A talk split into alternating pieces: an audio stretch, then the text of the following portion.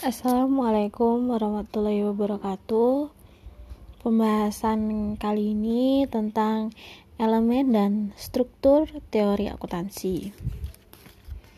Ya, akan saya bahas yang pertama yaitu pemikiran mengenai teori. Lalu, subbab dari pemikiran mengenai teori eh, yang pertama, jenis struktur teoritis. Jenis struktur teoritis yang terdiri dari pertama teori deduktif lengkap adalah sebuah struktur formal yang lengkap dengan aksioma-aksioma yang yang telah dijelaskan secara penuh dan seluruh langkah-langkah dalam perluasan deduktifnya dinyatakan dengan lengkap. Lalu yang kedua, teori hierarki yang mendefinisikan sebagai teori-teori di mana hukum-hukum komponennya disajikan sebagai deduksi-deduksi dari suatu kumpulan kecil prinsip-prinsip dasar. Yang ketiga, pra-penggadaian sistematis yang meliputi formulasi-formulasi yang mengandaikan sebelumnya suatu isi dari teori yang lengkap atau lengkap sebagian. Yang keempat, teori kuasi deduktif adalah teori dengan deduktif kuasi atau yang bisa disebut juga dengan seolah-olah karena menggunakan logika induktif.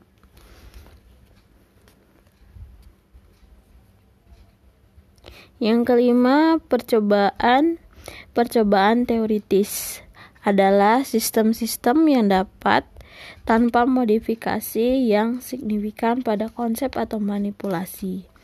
Yang keenam yaitu teori yang saling berhubungan. Yang merupakan teori yang hukum hukum komponennya bekerja dalam jaringan hubungan sehingga membentuk suatu konfigurasi atau pola yang dapat diidentifikasi. Umumnya mereka akan menyatu pada suatu titik pusat yang masing-masing menyatakan salah satu faktor yang memainkan peran dalam fenomena yang coba dijelaskan oleh teori tersebut. Subbab pembahasan yang kedua yaitu fungsi dan struktur teori. Yang terdiri dari pertama fungsi deskriptif, yang mencakup penggunaan gagasan atau konsep dan hubungan yang mereka miliki untuk memberikan penjelasan terbaik atau suatu fenomena dan kekuatan-kekuatan yang mendasarinya. Yang kedua, fungsi pembatasan mencakup pemilihan suatu kumpulan peristiwa favorit yang telah dicatat dan memberikan suatu arti atau abstraksi yang diformulasikan dari tahapan deskriptif tersebut pembahasan atau garis batas yang mengelilingi spekulasi dan prasangka memenuhi tujuan pembatasan tadi. Yang ketiga, fungsi generatif adalah kemampuan untuk menghasilkan hipotesis yang dapat diuji yang merupakan tujuan utama dari suatu teori atau untuk memberikan prasangka pemikiran dan ide-ide yang menjadi dasar pengembangan suatu hipotesis. Apa yang akan dihasilkan adalah penggunaan heuritis dari teori. Yang keempat yaitu fungsi integratif adalah kemampuan untuk menyajikan secara koheren dan konsisten integrasi dari berbagai konsep dan hubungan dalam suatu teori. Yang kelima yaitu tingkat abstraksi, meliputi penyederhanaan dan generalisasi konsep dari hubungan untuk menghilangkan fitur-fitur yang kurang relevan. Lalu sebuah pembahasan yang ketiga adalah evaluasi teori. Meskipun perkembangan satu teori adalah sebuah proyek yang layak untuk dilakukan, keberhasilannya akan bergantung pada kebenaran yang ia miliki dan sampai sejauh mana ia memiliki kesesuaian dengan kenyataan. Suatu teori evaluasi untuk membuktikan kecukupan dari permasalahan yang dikemukakan.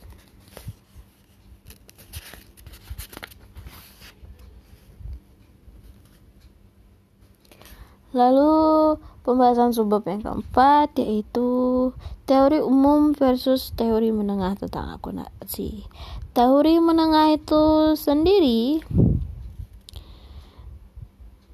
menurut Robert Merton sebagai teori yang berada di antara hipotesis-hipotesis minor namun sangat banyak dikembangkan selama riset dari hari ke hari dan usaha-usaha sistematis yang lengkap untuk mengembangkan suatu teori yang menyatukan.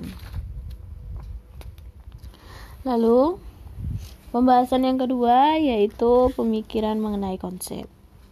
Sebab dari Pembahasan yang kedua yang pertama yaitu hakikat dan pentingnya konsep.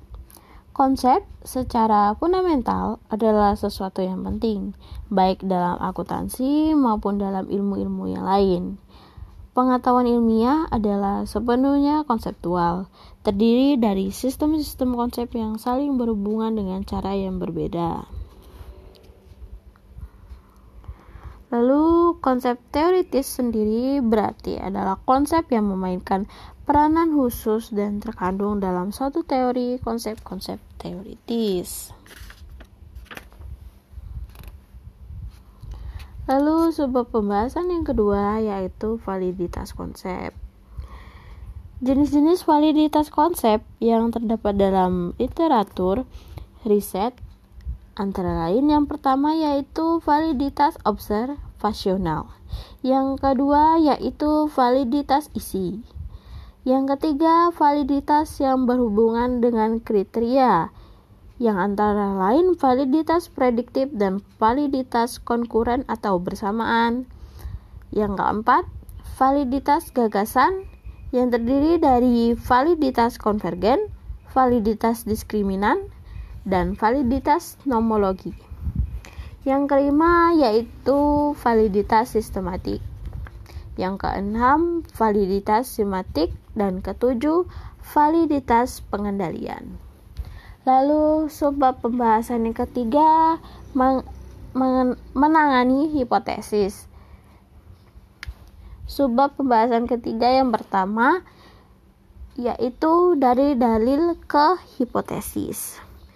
Dalil dalam suatu teori menetapkan hubungan antara konsep-konsep dalam teori tersebut.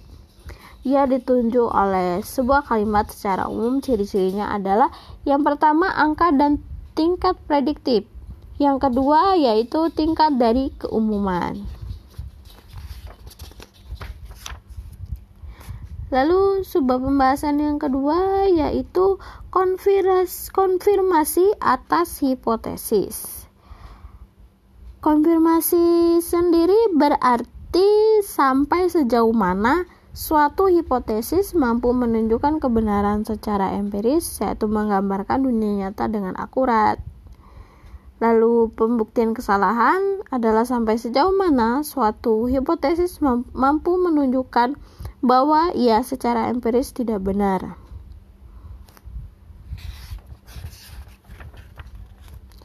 Lalu sebuah pembahasan yang ketiga adalah hakikat dari penjelasan.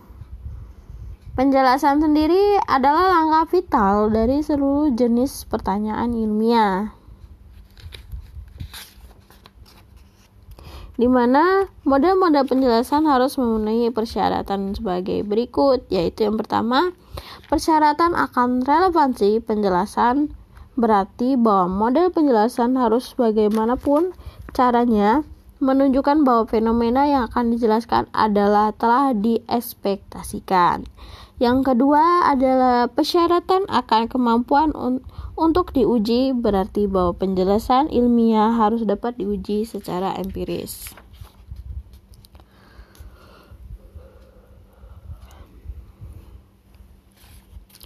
Di sini terdapat beberapa model-model dari Hakikat penjelasan. Yang pertama yaitu model fungsional atau teknologi so, maaf teologi penjelasan. Yang kedua model genetik penjelasan. Yang ketiga model pola. Yang keempat model peristiwa peristiwa individual.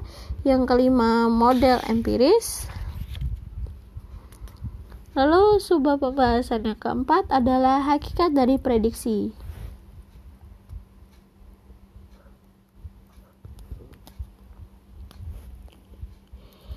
Seorang ahli yang bernama Hempel